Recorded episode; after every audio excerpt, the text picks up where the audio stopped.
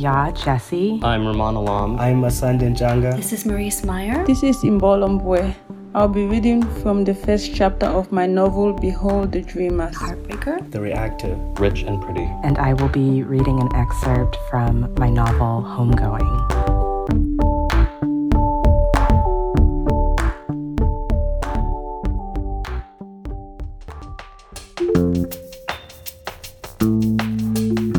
Hi, I'm Kevin Larimer, editor in chief of Poets and Writers. And I'm Melissa Faliveno, the senior editor of Poets and Writers. And this is Ampersand, the Poets and Writers podcast. In this episode, we will be previewing the July August Agents issue, which features an in depth interview with the four agents who last year joined forces as partners in the book group.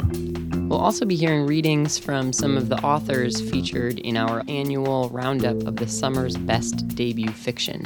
And more. So stick around.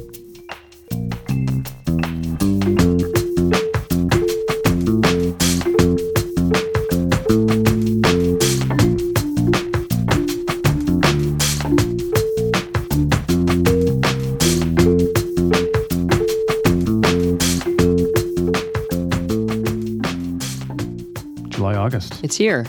Starting to feel like summer. It is. You know what that means. What does it mean? The Agents issue. Yes. Yes, so we put together a really great special section. Mm-hmm. Uh, so you're a writer, you've finished your manuscript, and now it's time to start looking for an agent. Mm-hmm. It can be a pretty daunting process, right? Super daunting. Uh, lots of research to do. Mm-hmm. As a writer, you have to make a decision about where to pitch your work. Uh, you can go with the well known veteran agent who has the big name, all the contacts, sort of an impressive list of clients, right? Right. But maybe they don't have as much time to work with an author who's just starting out, uh, or maybe they're not even considering new clients. Well, there's also more junior agents. Uh, their names might not be as familiar, uh, but they're young and they're hungry and they're passionate and they're building their list and ready to spend the time and energy it takes to build your career. So, Michael Bourne has written an article about this. It's called Agent Experience, and uh, you should check it out. Yeah, it's really helpful. Uh, we also have uh, a piece by Betsy Lerner. It's called Rock, Paper, Scissors. It's about her experience being uh, a writer, an editor, and an agent, and kind of the things she's learned from all three of those positions, and her decision um, ultimately to really uh, put her energy into being an agent. It's a great headline. It really is. Uh, we also have an aha moment with Nicole Aragi. Uh, she shares her notes on a manuscript by Naomi J. Williams. Uh, but the centerpiece of the special section is another installment of Agents and Editors with Michael Szczerban. Uh, he sat down with Julie Barer, Faye Bender, Brettne Bloom, and Elizabeth Weed. Uh, they are the four agents who joined forces as partners in the book group last June, and they spoke about changes in the publishing industry, uh, what writers should do in the lead up to publication, and the secret to a good pitch. pitching. You guys have talked a little bit about that. So that's something that a lot of writers, I think, have no clue how to do. I mean, at first, they, they know they've written something, but it took them 85,000 words to say what they wanted to say. and they don't know how to right, say it in 85 words. Right. Um, so, what is a good pitch? How do you craft one? Um, what can writers do? Let's just talk about pitching. You all might disagree with me on this, um, so I'll just throw it out there. But I've been thinking about this lately that I don't necessarily think it's critical that an author be able to pitch her own his or her own work initially. Like I think eventually they need to understand how to talk about it in a way that makes uh, where they understand. But I've had a number of projects I can think of over the years that came to me and one I'm thinking about right now that like it, ca- it the, the way it came to me I just happened to take a look at it and I fell in love with it but it was not because of the way it was pitched it was because of the writing and the voice There's Um, something well, in there that's right. important, but it's not necessary. There's something maybe intangible even Yeah. that's important in the query letter, but it It's isn't can the person- necessarily distilling the elevator Yeah. pitch for your book. it's more so much introducing as it is- themselves so much as it is communicating, I think, in your writing that, that you have mastery over the your I don't know what it is. It's like I, I, I I've, I've just started to feel like you know so many writers when I go to lots of conferences and they always are you know they want to know how to pitch their book and I'm like I kind of want to say you know focus so- on the writing, right, like 'cause make there's it the so best. much importance and has been put on that because that's how you yeah, but I feel like my it's actually getting job so is to pitch stuff. the book. I think it's really important for an author to be able to demonstrate a Yes, I certain level of understanding of the business. Yeah, I think and, that's and, yes. and to Yeah, I would agree with and a, a research done, mm-hmm. right? So to be able to Right. say, Yes. like, here is why I, I am pitching Right. my work to you. Right, right. because I Very think- important. Right. So I would agree with there that. is And something how to write a to, good specific to the query pitch that letter. you need to be Yeah. able to demonstrate that as an And author. it can be agree. helpful if they can contextualize their work in the current Yes. landscape. If they so if they pay attention, if they really pay, read and pay attention to what's out there. I think there's also But just those things might come across without grabbing you in the first two sentences with like the perfect thing of you know it's this book meets this book. Right. Yeah, Right, I just they don't have to do that. Yeah, No, I that's feel our like- job. Yeah, I I, I think think I think that- that we also, don't- I think, I don't give a think- little bit of a pass at the the pitch itself because we recognize that writers are primarily talented at writing their book and writing a query letter is a very different skill set. Yeah. Mm-hmm. So I feel like when I look at a query letter, I'm more looking at what the story is about mm-hmm. and the voice of the letter than I am like, did you get jacket copy Right. down? yeah. Mm-hmm. I think that's what I I'm trying to say. It's like I feel like my if you can communicate what the story is about in a compelling way, then whether or not it's the perfect elevator pitch isn't mm-hmm. important. It's whether or not you made it sound interesting enough for me to want to see the manuscript. Yeah. Right.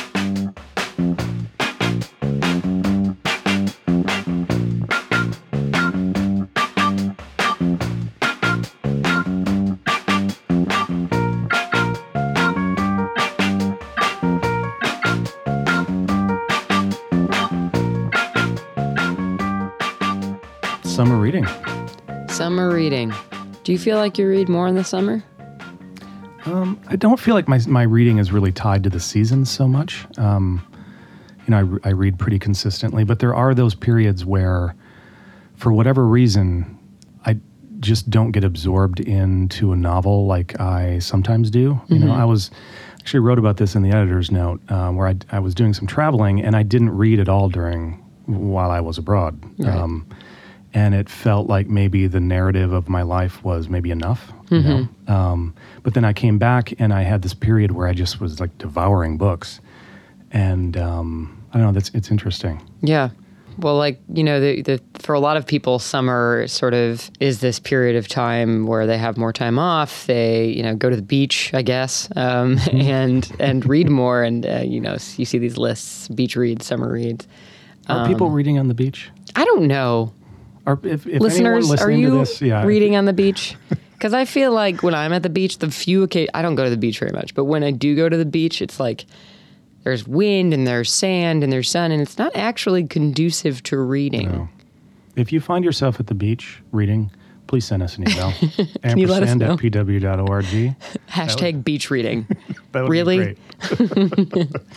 no, but um, summer is a great time to read. Um, yeah, I read I read a lot of books. Um, one of them that I really loved uh, is called Anatomy of a Soldier. Mm-hmm. It's by Harry Parker. He is a former uh, officer in the British Army, and he fought in Afghanistan and lost both of his legs.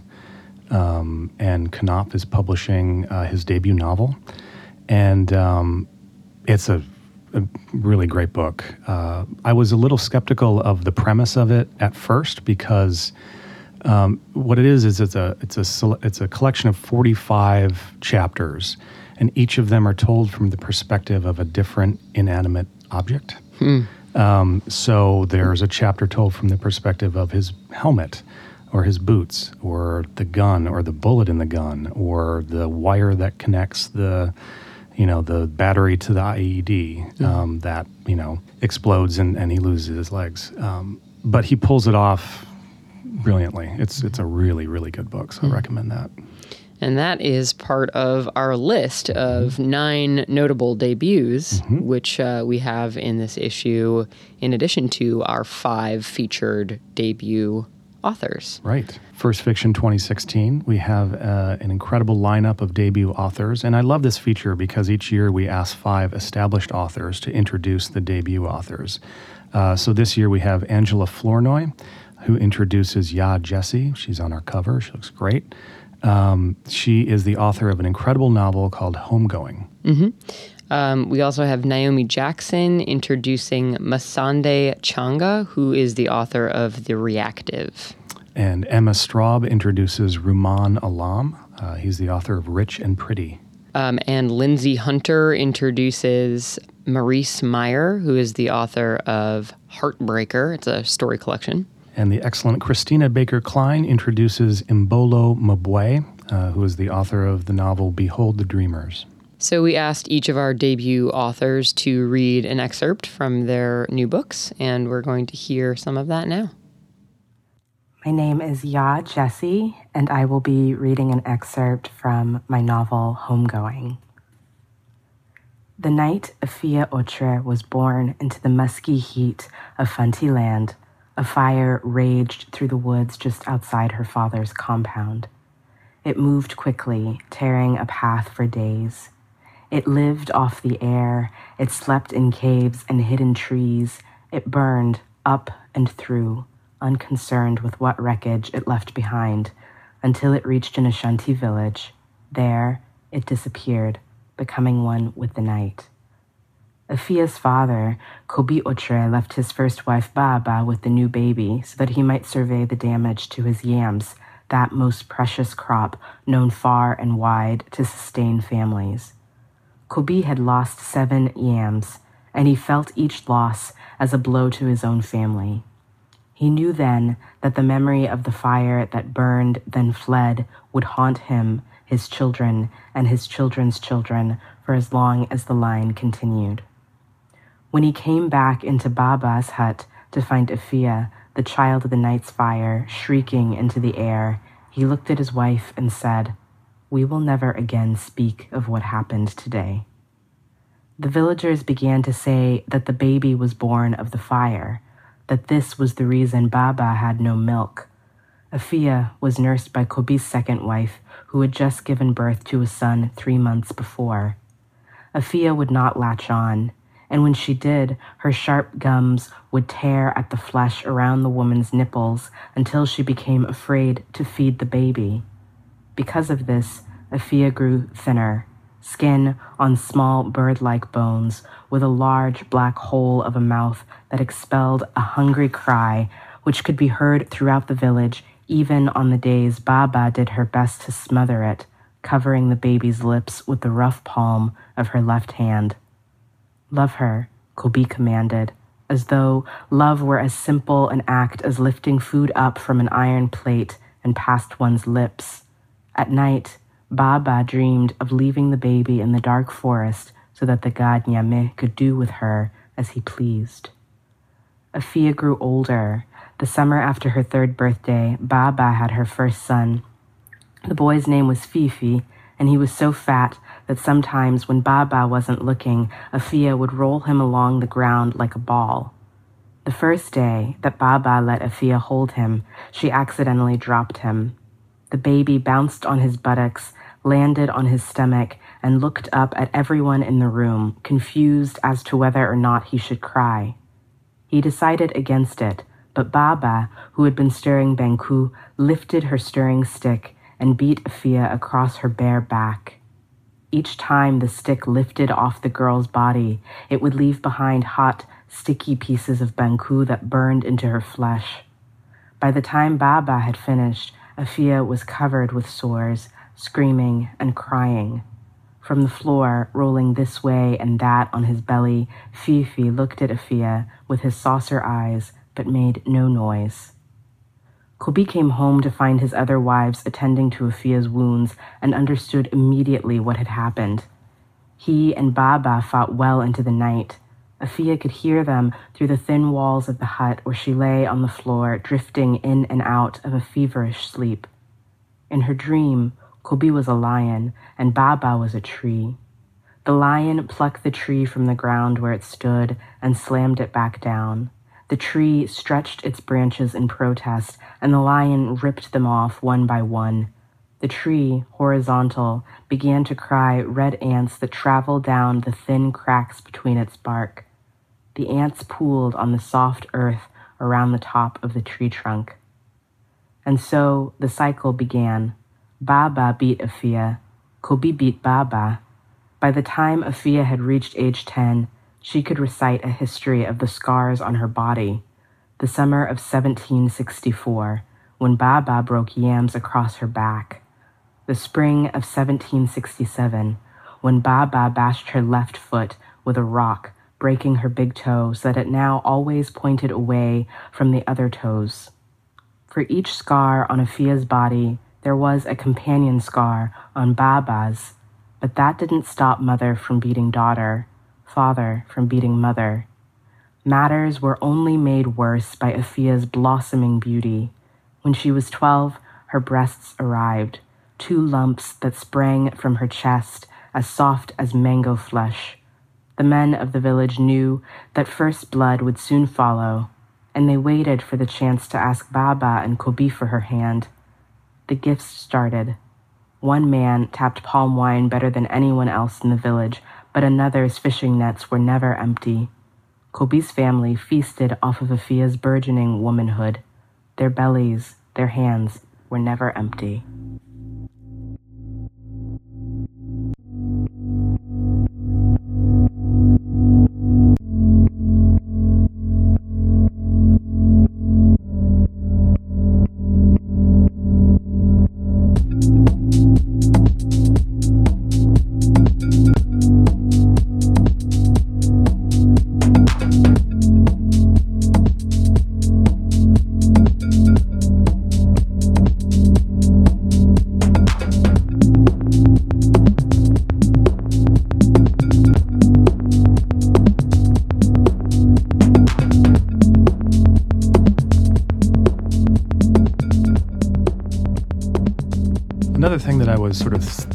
Through in my editor's note is this notion that uh, reading is a conversation. Um, I remembered this quote by Alberto Manguel. Um, he has this book called A Reading Diary, and um, he talks about how reading is a conversation. And his point is that, you know, when you read, the text on the page mingles with all of the kind of bits and pieces that are lodged in your mind. Uh, you know, the the article that you read yesterday or the song lyrics that you memorized when you were a teenager or you know all of the different experiences in your mind are sort of illuminating the text or vice versa. The text is illuminating all of these things in your mind and it's a conversation which i thought was a really interesting idea. And that's sort of uh, we had a, it's an experience that kind of um, I don't know that reminds me of recently where you you read a book and then you desperately needed to talk to somebody about it. Well, I enjoyed reading this book, but all along I was skeptical about what I was reading. Um, and we should point out that this is not a book that was included in First Fiction No. 2016. But yes, it was a novel, and I and I sort of tore through it, and I enjoyed reading it, but I was skeptical, and I had that experience of finishing a book, and I and I didn't immediately have someone to talk to about it, and. I don't know if you've had this experience, but it just feels like there's this incredible energy that builds up, and you have to. That's the amazing thing about reading, right? It's like you're driven to talk about it. Right. Um, Even if you don't enjoy the book, uh, as the case may have been Right. for us or me anyway. Right. I walked into your office one morning and you were like, "Can you read this?" and I was like, "Okay." And then you know, kind of, I I I read it and it was there was certainly something compelling about it, but I but I also like had a lot of feelings, um, and read it pretty quickly. And then we talked about it a few days later, and it was it was sort of cathartic Yes. to be able to um, articulate all the reasons why I actually didn't like this book. Right, right. Um, and, and- sort of confirmed my suspicions about it. Yeah. Um, but I think that that's actually a really important thing to keep in mind. Like, you, you don't have to love everything that you read. Like, there's actually, a, it's a really interesting um, experience to read something that you don't love and then articulate the reasons why. Mm-hmm. Uh, This is why book clubs exist. That's Right, why you know why we, we why we love to talk about books. Exactly. Um, but the um, the idea that reading is a conversation that that quote from Alberto Manguel occurred to me after I and it was actually sort of a, a perfect example of exactly what he was talking about. The text on the page illuminating something that you had you know read in the past. I, I remembered that book after reading a quote by Rumaan Alam, who is a debut author in First Fiction 2016. Um, he spoke with Emma Straub, and he had this, this really, really great quote. He says, Writing is a conversation, and it's pointless to have a one sided conversation. The reader is essential to the work, the reader takes over the work. And I'm really looking forward to that point when the book stops being mine altogether and belongs to the people who choose to read it. I'm Rumaan Alam, and this is an excerpt from my first novel, Rich and Pretty. Lauren's office is freezing. You could keep butter on the desk. You could perform surgery. Every woman in the office, they're all women, keeps a cashmere sweater on the back of her chair. They sit, hands outstretched over computer keyboards, like a bums over a flaming garbage can. The usual office noises typing, telephones, people using indoor voices, the double ding of an elevator going down. For some reason, the double ding of the elevator going down is louder than the single ding of the elevator going up. There's a metaphor in there, waiting to be untangled. They make cookbooks, these women. There's no food, just stacks of paper and editorial assistants and glasses. She's worked here for four years. It's fine. Today is different because there's a guy, an actual dude, in the office with them.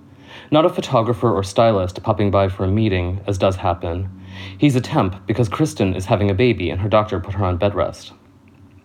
Lauren isn't totally clear on what Kristen does, but now there's a dude doing it.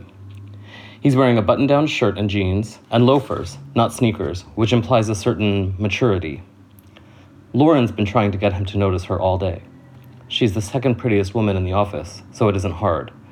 Hannah, the prettiest, has a vacant quality about her. She's not stupid exactly. In fact, she's very competent, but she doesn't have spark. She's not interesting, just thin and blonde, with heavy eyeglasses and a photograph of her French bulldog on her computer screen. Lauren has it all planned out, She'll walk past his desk a couple of times, which isn't suspicious because his desk isn't far from the kitchen, and the kitchen is where the coffee is, and by the third time, he'll follow her in there, and she'll make a wisecrack about the coffee, and he'll say, It's not so bad, and they'll talk and exchange phone numbers, email addresses, whatever, and then later they'll leave the office at the same time, ride down together in the elevator, and not talk because they both understand that the social contract dictates that sane people do not talk in elevators, and then he'll let her go through the revolving door first, even though she's pretty sure that etiquette has it that men precede women women through revolving doors, and then they'll both be standing on Broadway, and there will be traffic and that vague smell of charred ethnic meat from the guy with the lunch cart on the corner. And he'll suggest they get a drink, and she'll say sure, and they'll go to the Irish pub on 55th Street because there's nowhere else to go. And after two drinks, they'll be starving, and he'll suggest they get dinner, but there's nowhere to eat in this part of town, so they take the train to Union Square and realize there's nowhere to eat there either. And they'll walk down into the East Village and find something, maybe ramen or that Moroccan place that she always forgets she likes, and they'll eat and they'll start touching each other casually but deliberately carefully, and the check will come and she'll say, Let's split it. And he'll say, No, let me, even though he's a temp and can't make that much money, right? Then they'll be drunk, so taking a cab seems wise, and they'll make out in the back seat, but just a little bit, and kind of laugh about it too. Stop to check their phones, or admire the view, or so he can explain that he lives with a roommate or a dog, or so she can tell him some stupid story about work that won't mean anything to him anyway, because it's only his first day and he doesn't know anyone's name, let alone their personality quirks and the complexities of the office's political and social ecosystem. Then he'll pay the driver because they'll go to his place. She doesn't want to bring the temp back to her place. And it'll be nice, or fine, or ugly. And he'll open beers because all he has are beers, and she'll pretend to drink hers even though she's had enough. And he'll excuse himself for a minute to go to the bathroom, but really it's to brush his teeth, piss, maybe rub some wet toilet paper around his ass and under his balls. This is something Gabe had told her years ago that men do this, or at least that he did. Unerotic, but somehow touching. Then the temp will come sit next to her on the couch. Please let it be a couch and not a futon. And he'll play with her hair a little before he kisses her, his mouth minty, hers beery. He'll be out of his shirt then, and he's hard and hairy, but also a little soft at the belly, which she likes. She once slept with this guy, Sean, whose torso, hairless and lean, freaked her out. It was like having sex with a female mannequin. The temp will push or pull her into his bedroom, just the right balance of aggression and respect, and the room will be fine or ugly, and the bed sheets will be navy, as men's bed sheets always are, and there will be Venetian blinds and lots of books on the nightstand because he's temping at a publishing company, so he must love to read. She'll tug at her shirt over her head, and he'll pull at her bra, and they'll be naked, and he'll fumble around for a condom, and his dick will be long, but not, crucially, thick, and it will be good, and then it will be over.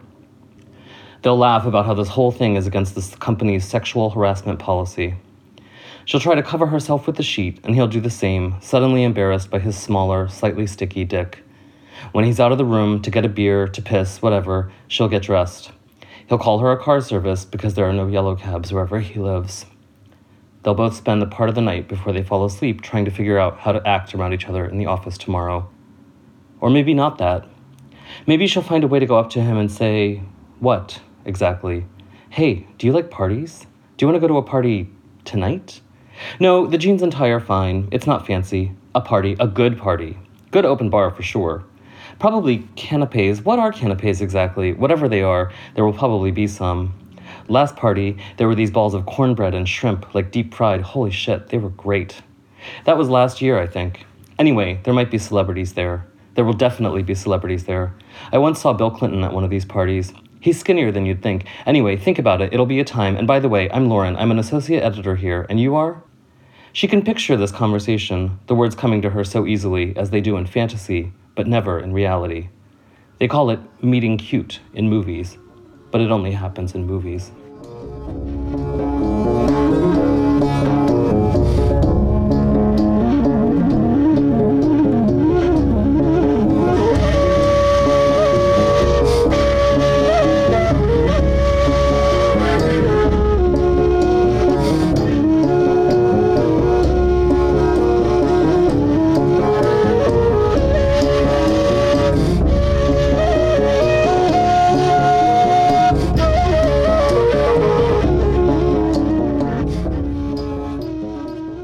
Is Imbolo Mbue.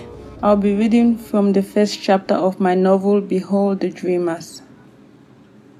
He'd never been asked to wear a suit to a job interview, never been told to bring along a copy of his resume. He hadn't even owned a resume until the previous week when he'd gone to the library on 34th and Madison, and a volunteer career counselor had written one for him, detailed his work history to suggest he was a man of grand accomplishment farmer responsible for tilling land and growing healthy crops, street cleaner responsible for making sure the town of Limbe looked beautiful and pristine, dishwasher in Manhattan restaurant in charge of ensuring patrons ate from clean and germ-free plates, livery cab driver in the Bronx responsible for taking passengers safely from place to place. He'd never had to worry about whether his experience would be appropriate, whether his English would be perfect, whether he would succeed in coming across as intelligent enough. But today, dressed in the green double breasted pinstripe suit he'd worn the day he entered America, his ability to impress a man he'd never met was all he could think about. Try as he might, he could do nothing but think about the questions he might be asked, the answers he would need to give, the way he would have to walk and talk and sit, the times he would need to speak or listen and nod, the things he would have to say or not say, the response he would need to give if asked about his legal status in the country. His throat went dry, his palms moistened. Unable to reach for his handkerchief in the packed downtown subway, he wiped both palms on his pants. Good morning, please, he said to the security guard in the lobby when he arrived at Lehman Brothers. My name is Jende Jonga. I am here for Mr. Edwards, Mr. Clark Edwards. The guard, goateed and freckled, asked for his ID, which he quickly pulled out of his brown bifold wallet. The man took it, examined it front and back, looked up at his face, looked down at his suit, smiled, and asked if he was trying to become a stockbroker or something. Jende shook his head. No, he replied without smiling back. A chauffeur. Ride on, the guard said as he passed him a visitor pass. Good luck with that. This time Jende smiled. Thank you, my brother, he said. I really need all that good luck today. Alone in the elevator to the 28th floor, he inspected his fingernails. No death, thankfully. He adjusted his clip on tie using the security mirror above his head. We examined his teeth and found no visible remnants of the fried ripe plantains and beans he'd eaten for breakfast. He cleared his throat and wiped off whatever saliva had crusted on the sides of his lips. When the door opened, he straightened his shoulders and introduced himself to the receptionist, who, after responding with a nod and a display of extraordinarily white teeth, made a phone call and asked him to follow her. They walked through an open space where young men in blue shirts sat in cubicles with multiple screens, down a corridor, past another open space of cluttered cubicles, and into a sunny office with a four panel glass window running from wall to wall and floor to ceiling. The thousand autumn drenched trees and proud towers of Manhattan standing outside. For a moment, his mouth fell open at the view outside, the likes of which he'd never seen, and the exquisiteness inside. There was a lounging section, black leather sofa, two black leather chairs, glass coffee table to his right, an executive desk, oval, cherry, black leather reclining chair for the executive, two green leather armchairs for visitors in the center, and a wall unit, cherry, glass doors, white folders in neat rows to his left, in front of which Clark Edwards in a dark suit was standing and feeding sheets of paper into a pull-out shredder. Please say good morning, Jende said, turning towards him and half bowing. Have a seat, Clark said without lifting his eyes from the shredder.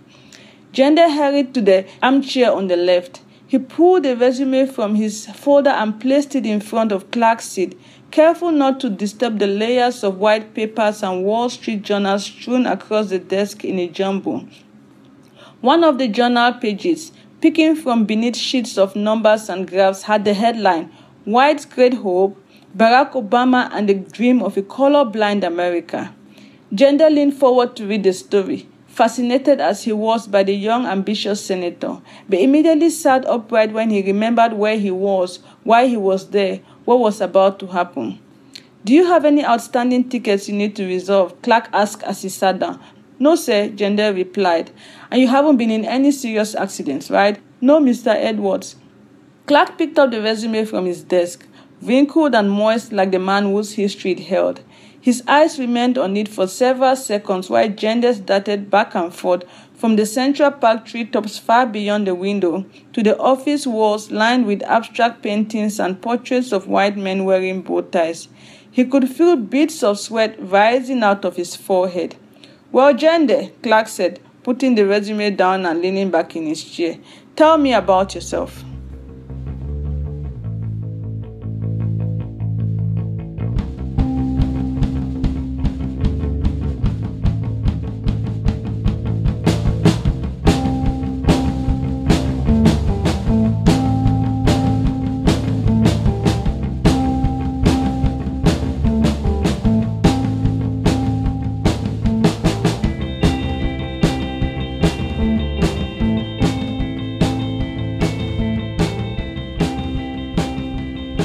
That's it for this episode. Yeah, so check out the agents issue. You know, we have a lot more information online. Uh, we have an agents database. We do. There's over 100 agents in there. We have their client lists, we have submission tips, we have their Twitter handles. So check that out. It's pw.org forward slash literary underscore agents. Uh, and tune in next time when we will be talking about everybody's favorite topic. the MFA. Yes, the MFA. You know, Carolyn Kellogg says something interesting about the MFA in this issue's installment of Reviewers and Critics by Michael Taeckens. She does. Uh, she is the book editor of the Los Angeles Times. And among other things, she talks about the MFA and this sort of assumption that uh, an MFA prepares you for a career in academia, but that there are actually a lot of different paths that one might take after completing an MFA. Right. Which is a good thing, of course, because there's way more people graduating with an MFA than there are available academic jobs, right? That is true. So we will be talking about this and so much more on the next episode, Of ampersand. the Poets and Writers Podcast.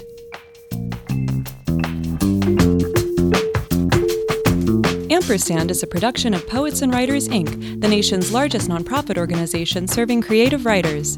Ampersand is edited by Melissa Faliveno with assistance from Jonathan Walsh. Music for this episode was provided by Poddington Bear, D. Smiles, Alash Ensemble, and Chastity Belt. Subscribe to Ampersand on iTunes, Stitcher, or SoundCloud, or through our website, where you'll find photos, articles, and ephemera for each episode, including additional readings and excerpts from our first fiction authors and an extended interview with the agents from the book group at pw.org forward slash ampersand.